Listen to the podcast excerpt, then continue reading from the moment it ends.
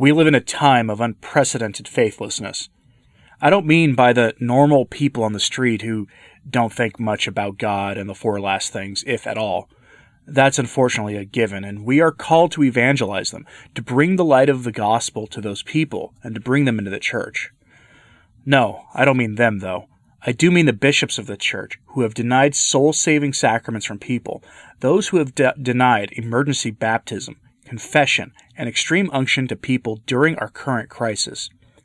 There are countless people at this moment in desperate need of those sacraments, and they are dying without the benefit of a priest to hear their confession, to give them viaticum, and without the last rites of the Church.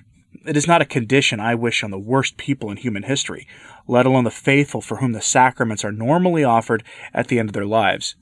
This faithlessness is staggering, even in this age of modernism, this crisis in the church where many of our shepherds have embraced an ideology that runs counter to the Catholic faith, a theology formally condemned by Pius X, one that is faithless to the core. I say faithless because no one in their right mind would deprive otherwise good Catholics of end of life access to the sacraments under any circumstances. Yet, numerous dioceses around the afflicted countries of the mostly Western world, that is exactly what has happened, and it is heartbreaking.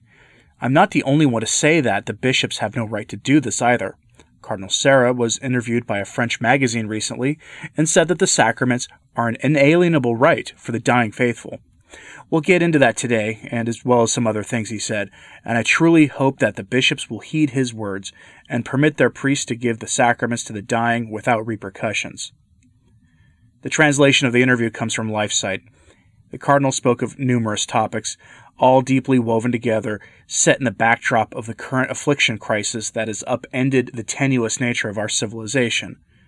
The current crisis, Cardinal Sarah says, has destroyed the materialist illusions of our world, of prosperity and solutions to our problems that don't require God to be present.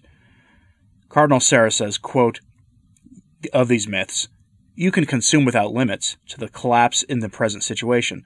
Stock markets are falling. Bankruptcies are everywhere, he observed, also noting that man's dreams of transhumanism and augmented humanity that biotechnologies would make invincible and immortal have been dashed by the affliction. The so called Almighty Man appears in his stark reality. All at once he is naked. His weakness and vulnerability are glaring. Being confined to our homes will, I hope, enable us to turn once again to the essential things, to rediscover the importance of our relationship with God, and thus the centrality of prayer in human existence. And in the awareness of our fragility, to entrust ourselves to God and to His paternal mercy, Cardinal Sarah said. The central myth of our age, according to Cardinal Sarah, is one that will hit home to many Americans the myth of the radical independent individual with no meaningful ties to others. Quote, when everything collapses, only the bonds of marriage, family, and friendship will remain. We have rediscovered that as members of a nation, we are bound by invisible but real bonds. Most of all, we have rediscovered that we are dependent on God, he insisted. And what has been the result? Silence. Of this, Cardinal Sarah has much to say. Again, quoting the article Cardinal Sarah suggested that we use solitude and confinement to dare pray. What if we dared to transform our family and our home into a domestic church? He asked. A church is a sacred place that reminds us that in such a house of prayer, everything must be lived in seeking to direct everything and every choice towards the glory of God. Is death really the end of everything? the Cardinal asked. In France, a more deeply secularized nation than the United States, such a question is particularly relevant. He also gave the answer. Or is it not a passage, painful indeed, but which leads to life? That is why the risen Christ is our great hope. Are we not like Job in the Bible, depleted of everything, empty handed, with an anxious heart? What do we have left? Anger against God is absurd. We are left with adoration, trust, and contemplation of the mystery. End quote. That should be our answer, but as we've seen, many in the world have embraced the sins available even in our confinement. The other affliction that must be making great inroads at this time indecency and impurity of the kind most easily available on the internet. And many such sites have now offered free membership to those stuck at home. It's truly reprehensible. Cardinal Sarah was asked what should priests do in this time of unprecedented spiritual darkness and hopelessness, a situation that is compounded by a failure of leadership in the church in many dioceses, where the bishops have mandated that all sacraments cease. His response is one that I hope the bishops who've done this hear and act upon.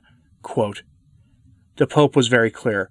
Priests must do everything they can to remain close to the faithful. They must do everything in their power to assist the dying, without complicating the task of the caretakers and the civil authorities. But no one has the right to deprive a sick or dying person of the spiritual assistance of a priest. It is an absolute and inalienable right. In Italy, the clergy has already paid a heavy price. 75 priests have died assisting the sick. But I also believe that many priests are rediscovering their vocation to prayer and intercession on behalf of the whole people. The priest is made to stand constantly before God to adore, glorify, and serve Him.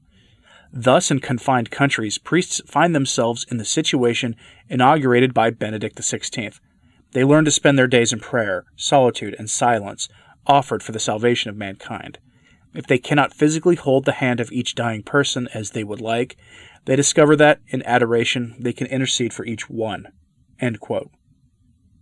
The striking thing about this interview is that Cardinal Sarah says that what many of us have been thinking that the world is looking for strong leadership from the church. If you don't think that is the case, when Francis did his special Urbi et Orbi address in the rain, all of the media covered it, and covered it positively. Regardless of what you might think of that event itself, the positive reaction from the world is evidence of Sarah's claim that the world is seeking the leadership of the church right now, aside from maybe that one act, we've seen precious little, and some of what we've seen has been rather counterproductive. See my two videos about Pope Francis this week for an example of that, to be blunt about it. But it is worth repeating what Cardinal Sarah said in the interview. At a time when so many are dying alone without the presence of loved ones, at a time when so many are in isolation and needing the sacraments, Cardinal Sarah insisted that, quote, no one has the right to deprive a sick or dying person of the spiritual assistance of a priest. It is an absolute and inalienable right. An absolute and inalienable right. Are you listening, Cardinal Cupich? The Archdiocese of Chicago banned emergency baptism without the consent of a bishop and banned all the other sacraments as far as I've read. That violates the law of the Church, the supreme law of the Church. And you, you faithful listener, as a Catholic, are not bound to follow such evil dictates. If you see a person dying, you should offer them baptism if they haven't been baptized. It is your duty to act, and no modernist in a mitre can stop you from doing so. When souls are at stake, no authority on earth has the right to prevent the lay faithful or good, courageous priests from doing their duty. That is lost on many of us today, and it is a sign of the state of the faith in the world. It often brings to mind the words of our Lord, when he said in the Gospel of Luke, when the Son of Man returns, will he find faith? I can only imagine the despair and hopelessness some must be feeling in isolation now, far from the sacraments. Some will ask what are the limits of obedience? Should we not be obedient to the authorities? The Church says that we are bound to follow even bad dictates of bishops and popes as long as they do not conflict with the faith. Clearly, this closing of the sacraments to even the dying conflicts with the faith. No priest is duty bound to follow these orders. Defying them will take great courage, given that they may lose their authorization to say the Mass and to hear confession once they do so, having thus earned the white crown of martyrdom from, from vindictive bishops. But what else are the good priests to do? These are darker times than many realize, as the loss of souls due to the fear or faithlessness of some bishops now is a crime that must cry out to heaven for vengeance. Pray for those who are without a priest to hear their confession and will not be able to receive last rites due to these men, and pray for the conversion of heart of those making these wicked decisions. If you want to read that article for yourself, like everything else I do, the sources are on the sources blog at returntotradition.org. A link is in the description of this video under sources. Let me know your thoughts in the comments below. It's statements like this from Cardinal Sarah that make me very, very thankful that we have good cardinals in places of authority still, and good bishops still in some places in the Western world. We should all be thankful that many of our bishops have not fully succumbed to the fear that is omnipresent in the culture by keeping access to confession available to the faithful who want it. And please pray for the priests who courageously offer the sacraments to the dying right now at great physical and material risk to themselves. I'm Anthony Stine. Ave Maria.